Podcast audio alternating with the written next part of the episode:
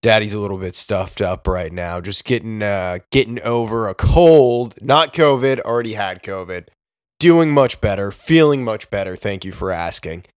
Got a couple of new episodes of Man of Science, Man of Faith out. The first one is With Teeth by Nine Inch Nails. We do track by track review of the album, talk about what it means to us.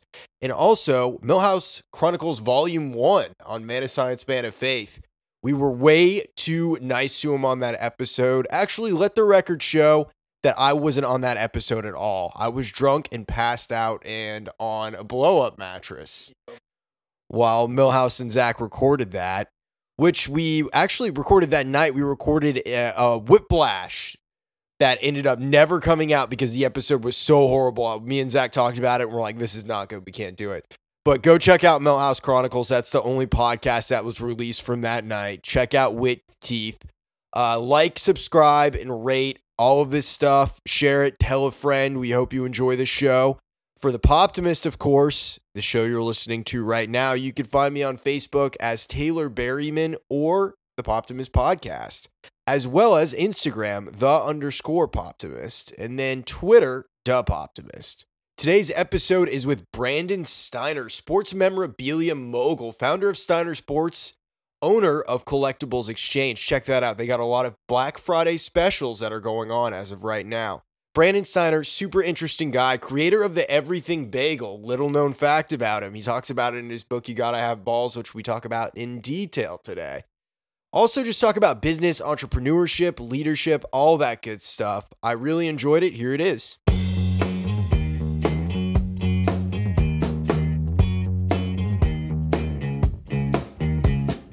Okay, and we're rolling. Today we have Brandon Steiner, founder of Steiner Sports, also the author of You Gotta Have Balls. I have to say, I absolutely love this book because you talk a little bit about the human element of entrepreneurship. What are some of the human elements of entrepreneurship? Well, the human elements. Well, first, it's nice to see you and nice to be on, on the on the on the conversation with you. I, don't know, you know, the human elements, a lot of people argue about whether you're born with this, whether you can develop this, but you know, to me, entrepreneurship is simple. It's a mindset. So your ability to understand uh, the circumstances and the industry and the market that you want to get involved in. Try to see where the white space is. Try to see really where the, the problems are. You know, there's only one reason to be into entrepreneurship is to be a problem solver and that's when people get confused. Like you're you're a problem solver, so it's very difficult because you're not jumping on a bandwagon where there's this glorious industry. You're jumping into it, and I'm not saying it's always glorious, but entrepreneurship is it's trying to find a you know a problem and trying to come up with a really brilliant solution that no one else has thought of.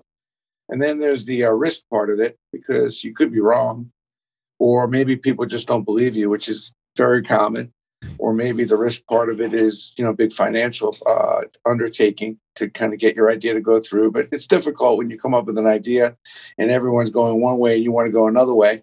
And i think the leadership skills like you know again these could be taught but you know you have to be able to talk and be able to sell people into your idea when they believe in something else. And you know faith is such an important part of entrepreneurship because you know faith is something that you have to believe in that you can't see so faith is a very important part of entrepreneurism. It, it's something that really brings all those three things together because you're believing in something that people can't see. You're trying to solve a problem that you know is for the betterment of that business, that industry, or for those people that you're dealing with.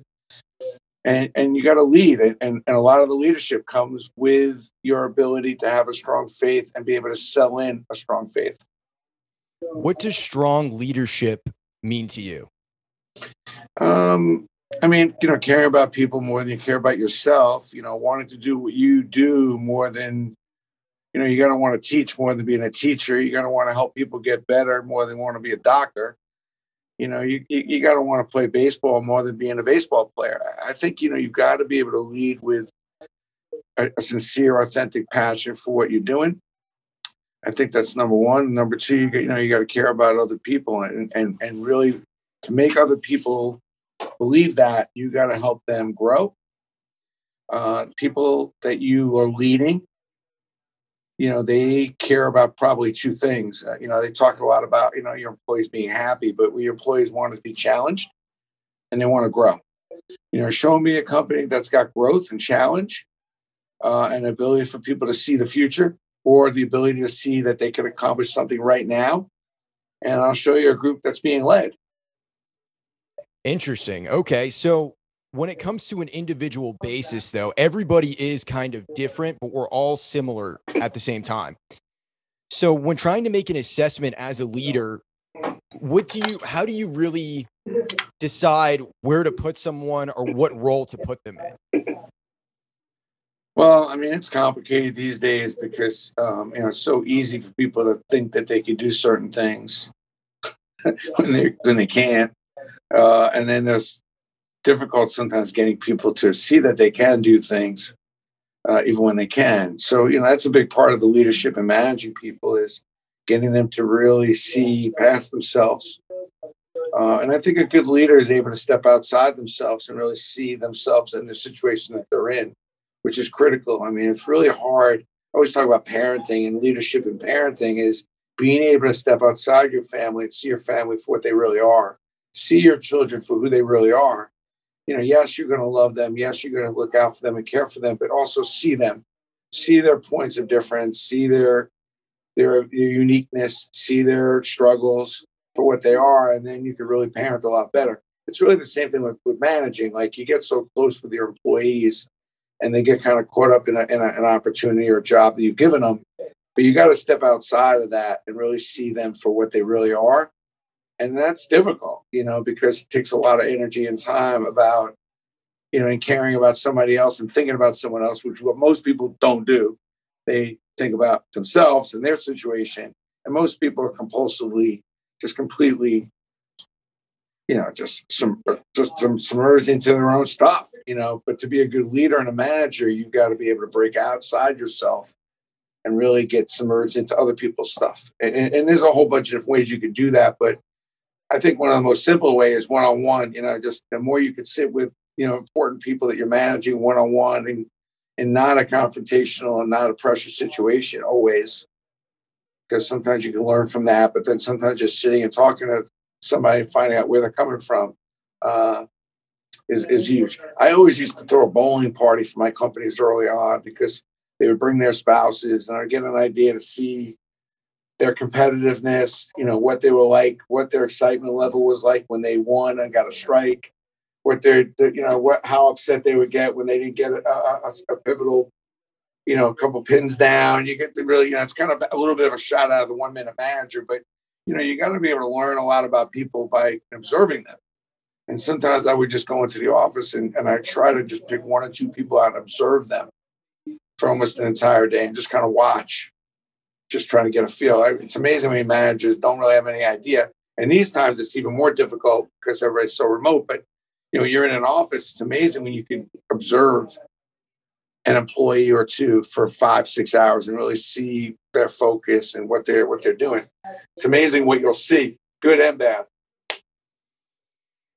That kind of makes me think a little bit. We are so isolated right now. Um, in this world that we're living in with coronavirus, uh, the, even just the internet itself has really led to a lot of opportunities, but it has also led to, in some ways, like the death of civility and empathy we're we're not able to relate on kind of like a human level anymore when we're behind these screens. So how how how do you still find the empathy empathy through working through technology? I think you know. I think probably we got to bring back the one-on-one conversation. I think now what's happening is you know you got management and and coaches, you know, doing a lot of group conversations. So it's really no better no worse than when they were before. So, you know, the question is, is the manager going to take the time to do the one-on-one stuff? I mean, you really stop and think about how many times did your manager and coach talk to you one-on-one?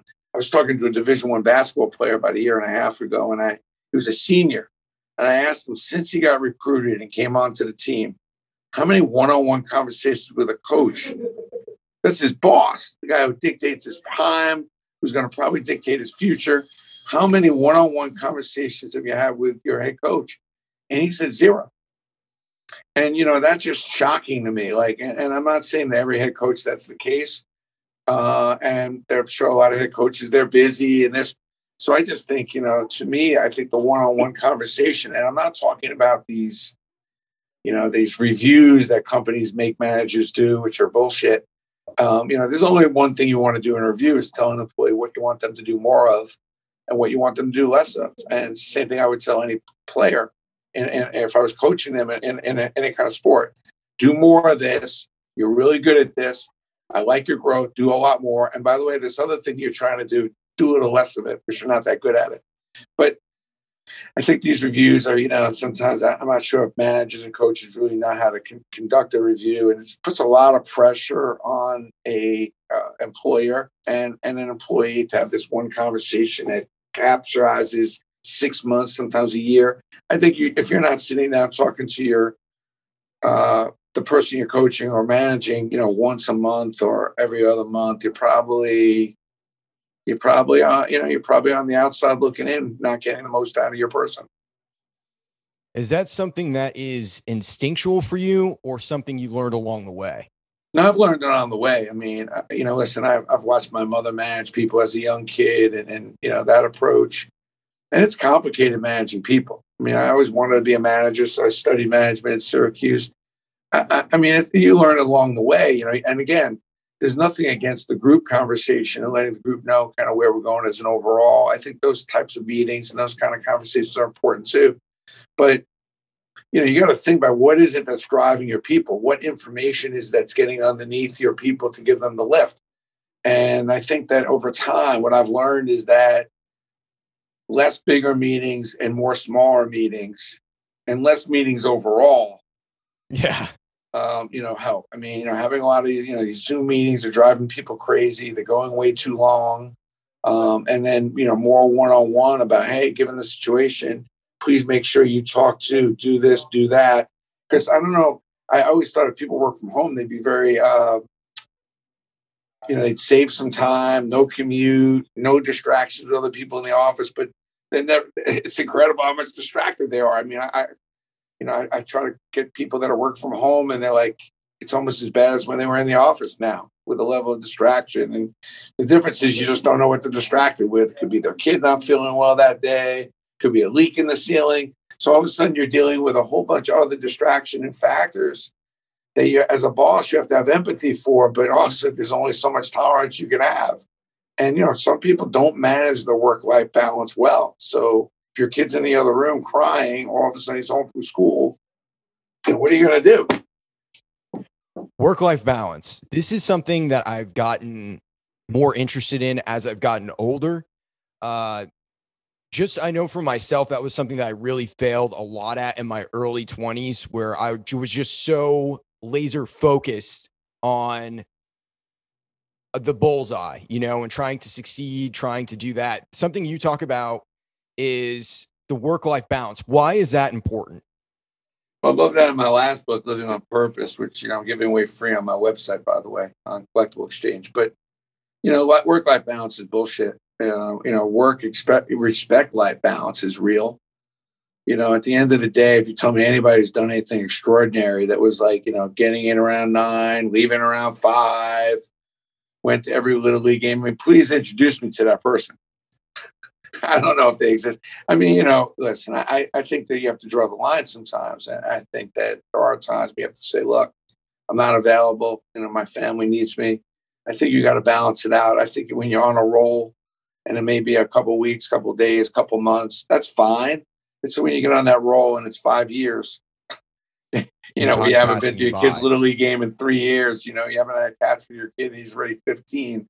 Like that's problematic, I think, but it's difficult, like, uh, to balance it. I, you know, I talk a lot about this in living on purpose because it is complicated. And I think to me, there's never any compromise in your health and fitness. It's a big mistake that people make. I always say, like, you, most people think when they do well, then, well, after I do well, make a lot of money, get the promotion, get the corner office, then I'm going to do good.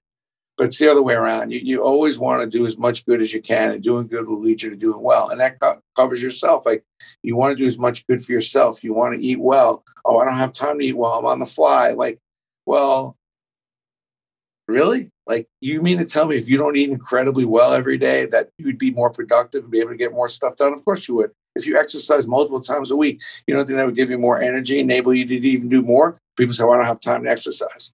You don't think that if you took the time to spend a few hours with your spouse and made sure maybe you left your cell phone home on date night and you had a better relationship with your wife, you would do better at work? because you know you're good with your wife. You're not good with your wife or husband.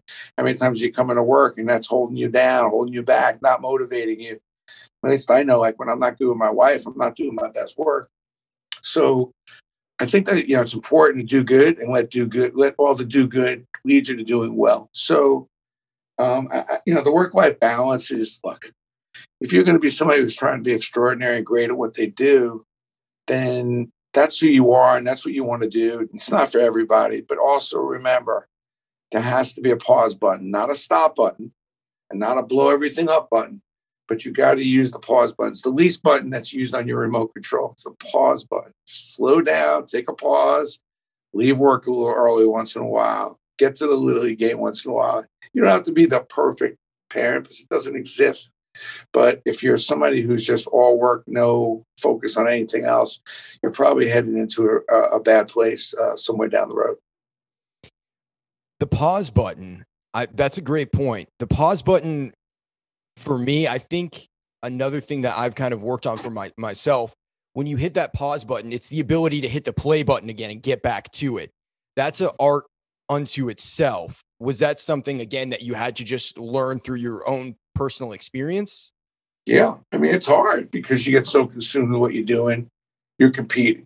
I mean, listen, once you get to a certain level, you got people trying to pull you down, you got people trying to get you, um, you know, get, you know, trying to catch up, you're competing. Um, you're fighting and scrapping, and it can be very consuming. So it really does take a, a lot of self discipline and some mental stamina.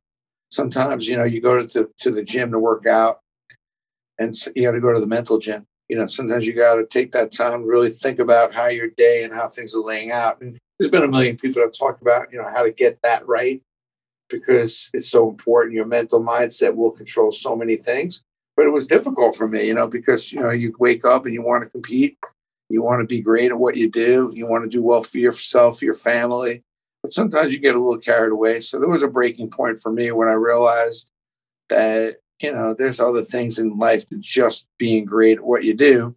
You don't want to be great at what you do and then suck at life. So, you know, you want to make sure, you know, that you kind of, as much as you're measuring how well you're doing in business, but usually how much money you make, your title, your promotions, and everything else.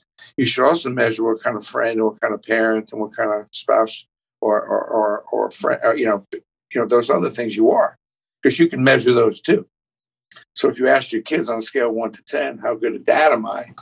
and your kids start telling you like a four or five you know you may just want to realize like that score counts too.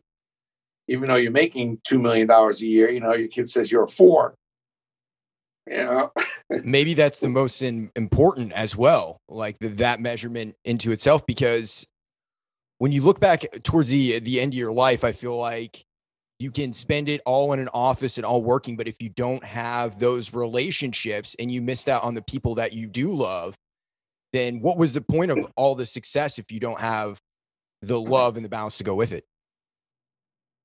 Well, that's a good question And a lot of people you know can start thinking about now or they can wait till the end of their life and figure out but um you know listen I, I love my work and i'm going to spend a good amount of my time probably till i die working but that's by choice. But you know, I'm not going to let it get in the way of certain personal things that you know that maintain a good relationship at home and with certain friends and things like that.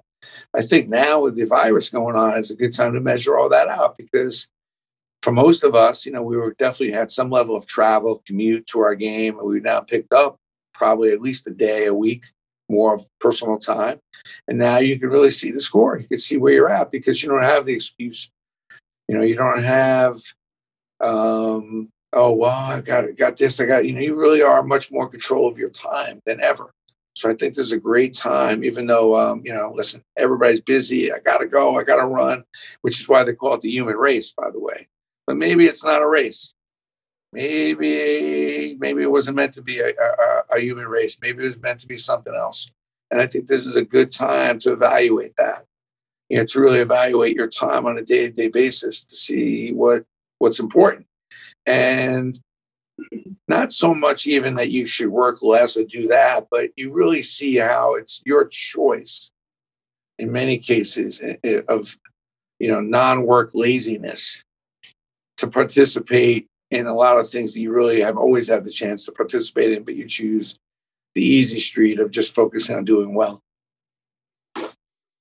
Where does that self awareness come from, though? Is that something, again, going back to what you were kind of saying earlier, is that something that someone is born with or is it nurture? Is it brought out in someone? I mean, a lot of it comes from, you know, when you grow up in, in your house, you see your parents and, and you can pick up a lot of it there. And sometimes that could be good, sometimes it could be bad.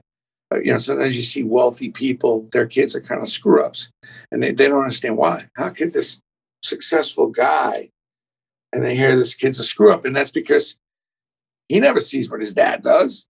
His dad's always at work. He sees what his mother does. And his mother is a bright, intelligent, warm, loving person, but she doesn't have the same kind of purpose and, and spitfire as the husband. The goal is, is that for both parents infiltrate to that child's personality is how you create a winning environment for your for your kids, I think. And they really see it all.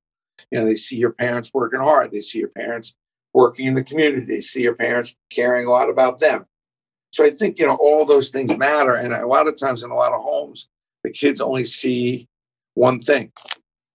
They see mom's at home. Sorry about that. And they no, see, you know, mom's at home and then they see, you know, uh, they don't really know much about what the dad does. Like I grab my kids, took them to work all the time to see the trials and tribulations of what I was fighting for. You know, I took them to meetings, let them work in the warehouse. I mean, I, I, they've seen it all. Now they choose, but they understand that, you know, that, that both being a good husband or being a good mom, being a good parent, being a good brother and sister, they see it by the what they see you do as a parent. That's the biggest example. And most people think, I mean, it is important to make sure your kids don't kill themselves, but you know, kids are watching how you deal with your spouses as a parent, know, how I deal with my brothers and sisters, or how I deal with my wife. They're picking up all that. There's no question. So I think that, you know, you learn along the way. I think it's another thing is like, you know, if I said to you, you know, whatever business you're in, you know, you've gone to every conference, you've read every book. But if, if I asked you, how much have you learned about being a better friend? How many books have you read about being a better husband or wife? you know, those books are just as important. So this is what you know, and then is what you don't know. And your interest in getting better has to be more than just getting better at your golf game or better at just, you know, making more money. You know, getting better as a person isn't necessarily just making more money. And I think that's the problem with society is like most people view you as successful as somebody that's made a lot of money. Even though the guy's been divorced twice, treats his kids like crap, I don't look at that as a successful person. I look at that as being a successful business person, but I don't give much. Uh, that's not somebody I really want to hang with. That's not somebody I really ultimately respect. Um, so, you know, my my goal is, even this conversation, is yeah, you could always build up all the categories. There are people out there that can teach you more about having a better relationship with your spouse, how to be a better parent. It's amazing how little people want to talk about how to parent better. And is there anything more important than parenting? And I'm not saying the parents out there aren't doing a good job. I think it's the hardest job on the planet is parenting. But what consulting and helping you getting to be a better parent, considering it's one of the most important things you're doing. That's what I talk a lot about living on purpose. It's like, man, it's hard to parent, especially these days. Like, I think we all need all the help we can get in parenting. Yet most people won't take advice. They won't get help. And they, you know, they they get what they get, which is, you know, this, Speaking of parenting, in what ways did your mother kind of shape your views on life, business, friendship, all that good stuff? Well, you know, my mother's favorite line was, You got to have balls. And she was a fearless character. Probably could have used a little more discipline. you know, didn't have a lot of discipline. There's a lot of spontaneity, which doesn't always go over that well in my house, you know, because some, you know, my, there was never any uh, any boundaries to, to, what we were able to do, when we were able to do it, and how we did it. Um, but you know, she taught me the importance of being fearless and, and, being resilient and, and not taking no for an answer, you know, and not being afraid to go after all your wildest dreams. Um, I think she also taught me one of the more valuable lessons, which is, you know, how important it is to help others. And that's why we're here. So, regardless of what your status is, how much money you make, there's always room and should always be room in your day to help somebody. And uh, the more you can help somebody, uh, the better and that's definitely got to be part of your diet is trying to help somebody and it's always part of our, our business sense too even when she was in business it wasn't a focus on only making money it was a focus on trying to help people serve and i learned a lot about serving people from her uh, about wanting to help people uh, whether when she was a travel agent or she owned a hair salon uh, making people feel better and look better having you know honeymooners going at their best trip that they could afford you know she was extremely helpful in our approach. And I try to do the same thing when I'm in business is not so much worry about what I can get and how much I can make, but how much I can really help. And then I let the money thing work its way out. That makes sense. That makes a lot of sense. And it goes again back to it's unfortunate most people don't do it, but yeah. Well, why do you think that most people don't do it though? I think most people don't do it because they don't understand that that's playing the long game. Most people want immediate results. They size up and, and, and, and analyze the situation that's in front of them and don't see enough that's in it for them. They don't think that developing a relationship with, with any customer and every customer will eventually, in the long run, help you. They don't believe, they have no faith, they don't believe in the, in the long term process and in playing the long game. And I think most people are playing the game for today. And if they, there's a story that they believe today, then they'll buy in. If not, but you know, if you if you're playing anything but the long game, you're headed towards mediocrity. If you don't believe that you know doing your best and putting out more than what's even expected, and helping people, even though there may not be any kind of comeback or give back from what you're doing for someone, if you don't believe that putting out as much good in the world uh, for the sake of just putting out as much good will help you at some point and enable you to have good come back to you, then you're playing the short game. You're playing a game that's headed to mediocrity. But most people don't have the faith that it's going to work out for them. They think, ah, oh, it's never going to work out. This person's never going to care. They're never going to give me any appreciation. There's never going to be anything coming back for me if I do all this other stuff. And uh, it's the complete opposite of my mindset. And that mindset, you know, I learned a lot of it from Harvey Mackay and my mom. But that mindset came, you know, when I was like 20 which is a hard game to play, which means do as much as you can for as many people as you can, as often as you can, and expect nothing back. It's a very hard game to play. It, you know, to go out and do a lot of things for a lot of people because some are going to take advantage and expect nothing back. But you know, putting out good and doing as much good is it's good for your soul. That's what feeds your soul. Maybe it doesn't feed your pocket at that moment, but having a strong soul along with strong character and a good um, and a mindset that wants to help others is, is powerful, man, as you go through this journey and this war of life. It is a war, and there's many battles to be fought. Sometimes you win, sometimes you lose. But what's funny is, as I'm 60 and I've been doing this for 40 years, it's amazing how I pick up the phone and call people. And it's amazing how fast they want to help me. I try not to ask people for help. I'd rather give help than get help. But you know, when I do call and ask for help, it's amazing how many people uh, are willing to do a little bit extra or do something for me without even thinking because they know that I'm a giver and they know that whenever they call me, I'm not just a one legged friend. So you just got to decide if you want to play the long game. I, there are people that have taken advantage of me and probably asked me to do things that are, you know, way above and beyond. And, and, but you know, something that's okay. I'm ahead, I'm ahead out there. There's, hopefully I've had a good positive effect. I hope that if the day that when I die, there's a whole bunch of people say, you know, something like that guy, man. He was he was good to me. You know, he had a good effect on me. You know, he, he helped me with something. You know, I, am okay with that. That to me will be a great feeling uh, as I lay there. You know, trying to size up what the hell happened over these years. Patience is truly a virtue, um, and it. I think I the think giving. Is, I think giving without getting is a virtue. I think helping people and serving people is the underlying core of not only sales, but life. Most people run into somebody that's successful and wealthy and they're thinking, what can I get? Not what value can I give. And value is what I do for someone that they can't do for themselves.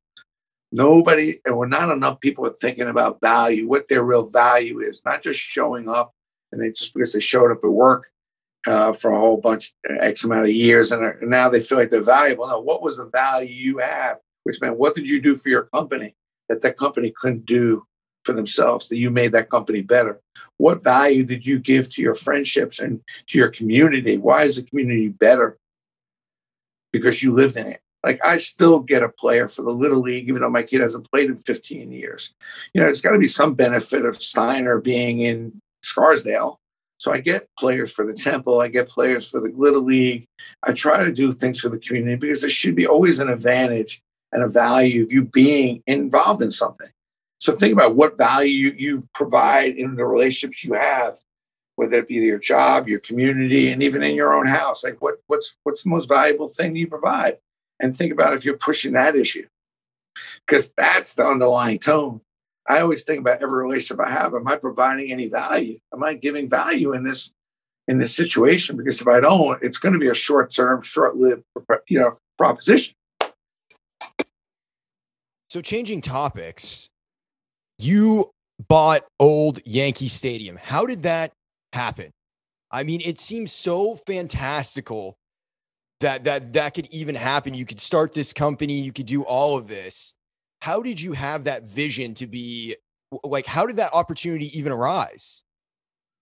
Well, I mean, first of all, um, I don't know if it was fantastic, it was probably stupid, but you know, listen, I love the Yankees and they, they we had a partnership at that time where you know we had uh, a partnership to sell their game used and stadium used. So we had talked about if anything had ever happened, that we'd hopefully be able to partner up. What I love about the Yankees is that they're they are a walk to walk and talk to talk company. So they they understood the importance of taking that stadium down, what it meant to fans. And I had a very long term, very wide approach that was not necessarily liked by many because it was going to be a four year plan. And I really wanted to do something much different with it than what most other people view doing. You know, most people take a stadium down, sell the most important assets, and screw the rest. And then a lot of teams don't even t- give it that much love. They just want to move on to the new stadium and they don't want to get caught up in the past. But I think the Yankees understood the legacy involved, what went down in that stadium. is one of the most famous stadiums of all time. And they, they definitely trusted me and, and definitely supported and helped me and ultimately partnered with me to take this stadium down in a in a respectful way. I know it sounds crazy, but there's a way to dismiss a building, and and there are ways not to. Like, and I've dealt with a whole bunch of building and stadium dismissals, and most teams don't didn't do it the way the Yankees did it, and I give them a lot of credit for for that because they believe in their brand, they respect the fans and their connection to that building, and a lot of us put a lot of days and time into that building and a lot of great moments. So as much as they had this new building going up, which was amazing in itself, they had the respect to take the time and support me to let me take the old one down.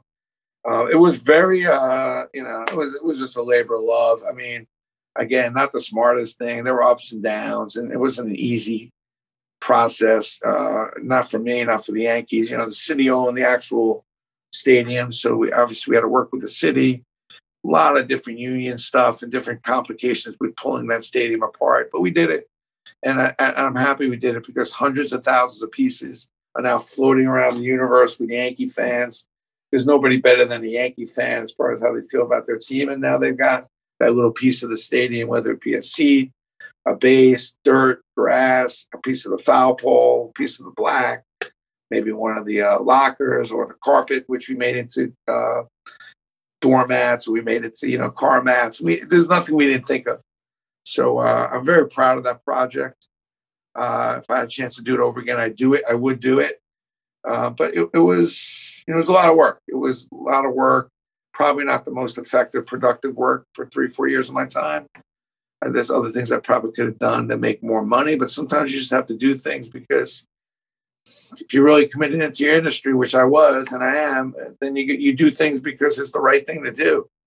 And sometimes things are not big revenue boosts, and they're not all kinds of, you know, scale X. Sometimes it's just the right thing to do, and you do them because that's what the the the world calls for, and that's what the business calls for, and you do it. a passion project?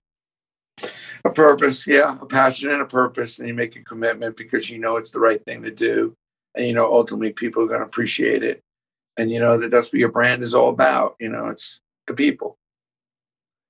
Not so let's talk profit. a little bit about predictions for 2021. What do you think is going to happen in the offseason? Do you think the Yankees will be able to keep DJ LeMahieu? I have no idea. Um, I hope so. I mean, obviously, you know, the Yankees have, have a lot of different, you know, they're a big company and, and you have to respect the fact that there's always a priority for them to put the best team on the field. I'm very confident in the Yankee management and Cashman to doing that.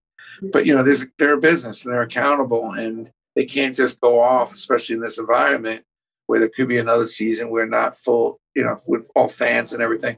You know, they're accountable and they've got to balance it. And I think all the teams are going to have that pressure. You know, you can't just go off on spending sprees. I think that's somebody that I would think the Yankees want to sign. Um, but you know, I'm not sure all the different priorities that they have. Um, my guess says they sign them.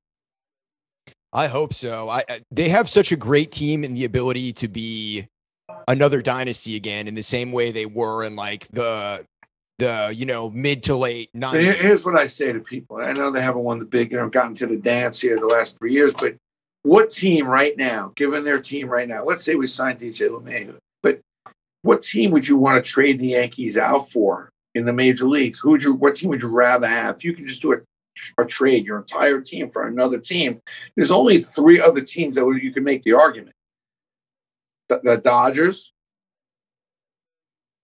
maybe Houston, maybe, maybe Tampa Bay, maybe. I wouldn't trade the Yankees for Tampa Bay. That's yeah, I wouldn't.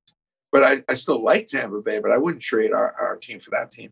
Maybe the Dodgers you can maybe make an argument that Houston's got a formula all in all, maybe. I wouldn't trade the Yankees for Atlanta. So you're still in the top three best teams in the major leagues. And you've been there for a while. Like to me, I'm satisfied. Yeah, I want to win a championship, you know. And Derek Jeter always said, you know, if you don't win a championship, it's a failure. I don't agree. I think you want to be in this day and age with so many teams and so competitive. If you could be in the final four, time and time again, which the Yankees have been in the Final Four more than any other team in the last 20 years by far. I'm good.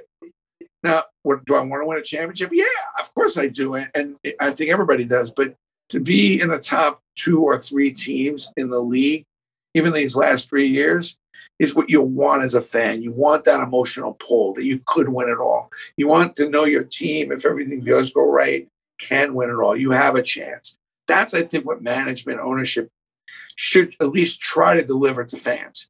They can't, you know, there's so many different factors with injuries, different things that happen that stop you maybe from winning that one game. I mean, the Yankees are one inning away from going to the ALCS. I mean, it was, I mean, what, are you going to do? That's why they play the games.